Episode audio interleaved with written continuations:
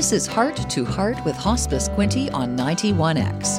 Heart to Heart features important and worthwhile conversations about hospice palliative care and end of life issues, tackling the tough issues with tenderness and the difficult discussions with dignity. Here's Jennifer May Anderson. Today, we are joined by Frank Hamper, who is a United Church minister and is the visiting minister at Eastminster United Church in Belleville. And he also helps Hospice Quinte train our visiting volunteers in the spiritual issues and concerns that people might have at the end of life. Although spiritual care is an integral part of hospice palliative care throughout the client's illness trajectory, it may become more of a focus as individuals approach death. So, when we speak about spirituality in hospice care, we are talking about how individuals make meaning and express purpose, as well as the way they experience their connectedness to the moment, to themselves, to others, to nature, and to the significant or sacred. So, thank you very much for joining us today, Frank. My pleasure. So, being diagnosed with a terminal illness often causes people to think about death, loss, and grief in ways that they haven't before. What kinds of questions do you find people have when they know they are approaching the end of their life? Um, a lot of it has to do, I think, with uh, meaning, purpose. What's uh, what gives them purpose. A lot more will turn, um, if you want to say turn, to a more spiritual uh, search uh, to give that meaning uh, to them. Um, but uh, most people um, it's a real rude awakening. Uh, just when they're maybe at the peak of their life, and uh, now they have a diagnosis that says the end of life is coming uh, for certain, and that's not how we often operate. Now, do you find that people who have been involved in organized religion have different questions or concerns compared to those who might not have been part of an organized faith tradition? I don't. I don't think so. I, I'm. I'm I think most of the time it comes from a spiritual center. And so it's with a relationship with God, of who they call God or that power. Um, the organized may be that if they have a very strong faith, it may be easier for them to deal with the diagnosis. But often what people ask are just simple questions like maybe what's what's it like beyond? Like which we don't know. But I mean, that's the question. They'll say, "Well, I'd like to know," but uh, or they they may express fear of uh, you know making that move. Um, it's a very individual um, approach that people have to their end of life issues in spiritual. And I wonder too. I had a, a, girlfriend who was not part of an organized religion who had a, a close friend die unexpectedly and and she said to me I I wish I had a faith tradition because I don't know what happens now and I don't know how I'm supposed to deal with yeah. this. Yeah. What about for people who are supporting the person with a terminal illness? Yeah, again, um, it depends on their own spiritual connection with their God or higher power. Um, and it's often um, very like I, I, just think it's very difficult for people to be in that place because it's not some place that you feel comfortable.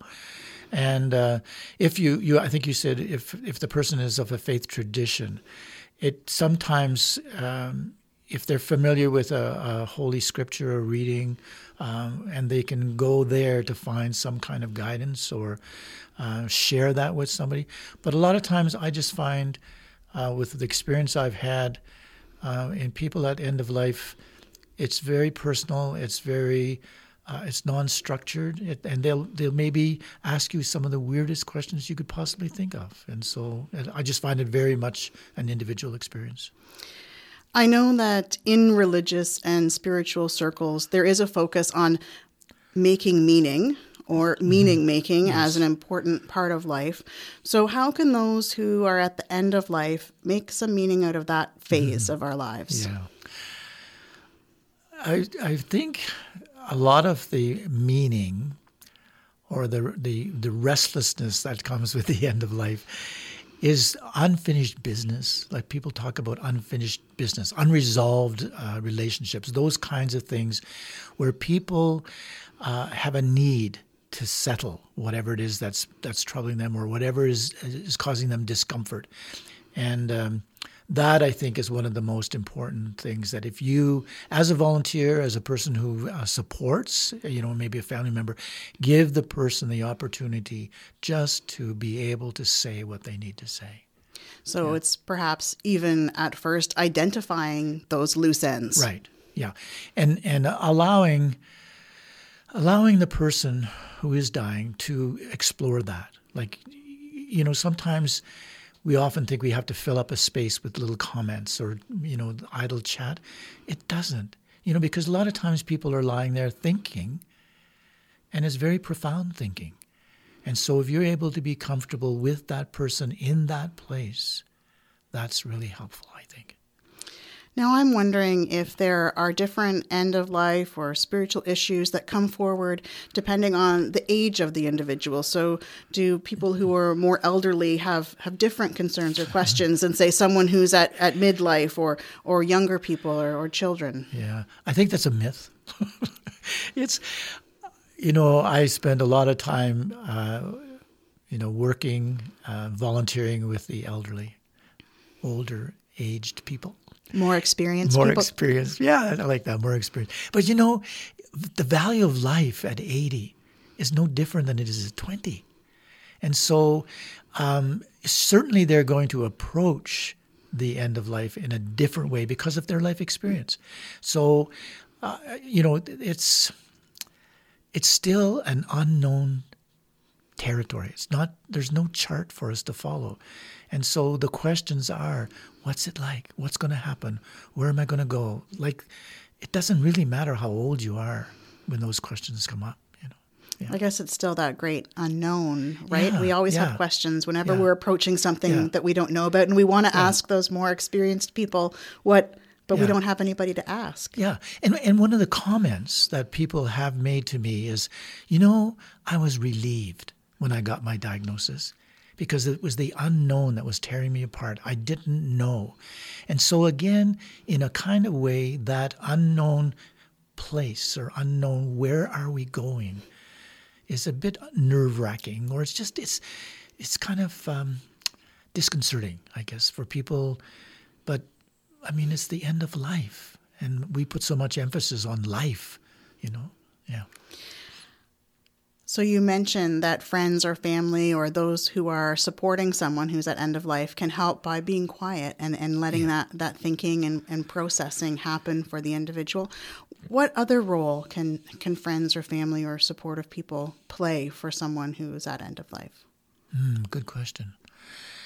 Um, I'm a I'm a person who believes in that um, being in the space with the person, like going to that place where they are.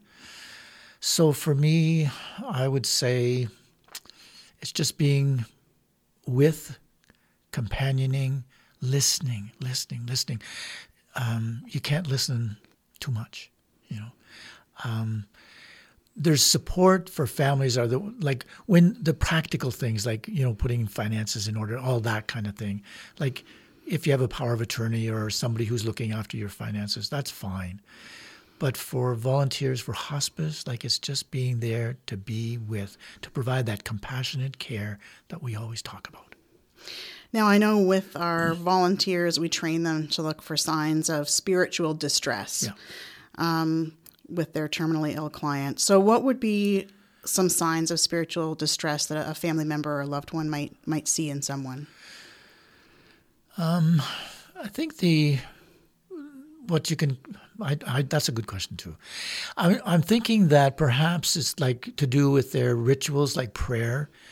Like they will say, I, I don't know what to pray. I, I, have lost my uh, ability to pray. Or is God really listening to me? Uh, those kinds of things, which, they, again, the unknown. Um, but um, it's hard to say what exactly yeah i don't so if you see some change in i guess the individual's outlook on life yeah. that that has changed since they had their diagnosis yes. or as they move closer right. Um, I know that we have these sort of picture perfect ideas of death. We see them in movies. People have their final last words and they, mm-hmm. uh, you know, tie up all those loose ends and solve all those problems and reconcile all those relationships. But what are some other emotions that people might experience at end of life that that we don't want to think about? Like, is, Sure. is there anger or Anger, regret yes. or? anger, regret.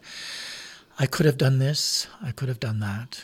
Um, I could have quit smoking. I mean, all those silly little things that people think of at the time, which are not that silly at all.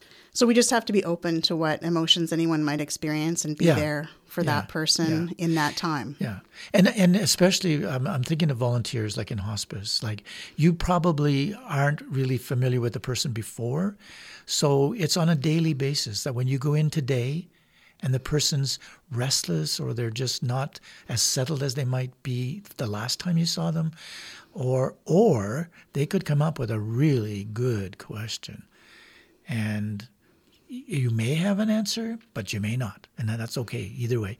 But the thing is that be ready for whatever it is, and the change. I think hospice um, people are special. they uh, and they're they're they're tuned in to that kind of change, and so when people are um, in that place, um, it's just to be there with them, to go wherever they want to go. So if someone's at end of life or supporting someone who's at end of life and they have spiritual questions or concerns or issues, what kind of resources would you recommend for those individuals? Well, first find out what their um, practice is, like, or if they have an established um, religion. Um, otherwise, there's all kinds of like you probably can get lots from Hospice Quinte, uh, but there's there's uh, you know lots of reading material. I, you know I believe in Google. Like you just go Google it, and uh, or uh, when you go to other places where you see different articles and that kind of thing. Sometimes it's a little video if they're up for it. You know sometimes you may have to read something to them because they just said, I just don't want to read this right now, but can you? And then that's great. Yeah.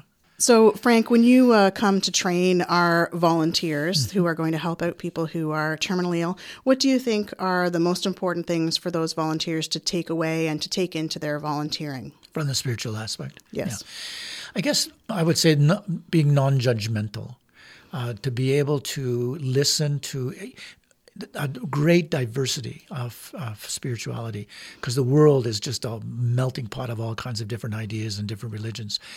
And um, I've noticed in the class, uh, off the volunteers, the diversity that's within that group, and they come from all different aspects. So the experiences that bring, people bring uh, is is amazing. Um, so the people, if they're open, and again, I can say it over and over and over, listening, listening, listening, just to be there. And listening means you're not talking. You let the person say if they want to say something, and if not, it may be just hold their hand, be there with them. So, do you have any any words of wisdom for anyone who's supporting someone at end of life or uh, who might be at end of life themselves? For those who are supporting, take care of yourself. Be good to yourself. Give yourself grace time. You know, give yourself time away from the situation. And for the person in the end of life, I don't know. I've never been in that situation where I had a diagnosis. Um, it would be interesting, I think, to find out what I would do. But again, all I can say is for the people who are there supporting, be good to yourself. Thank you very much, Frank. I really appreciate you coming to talk to us today. Thank you. My pleasure.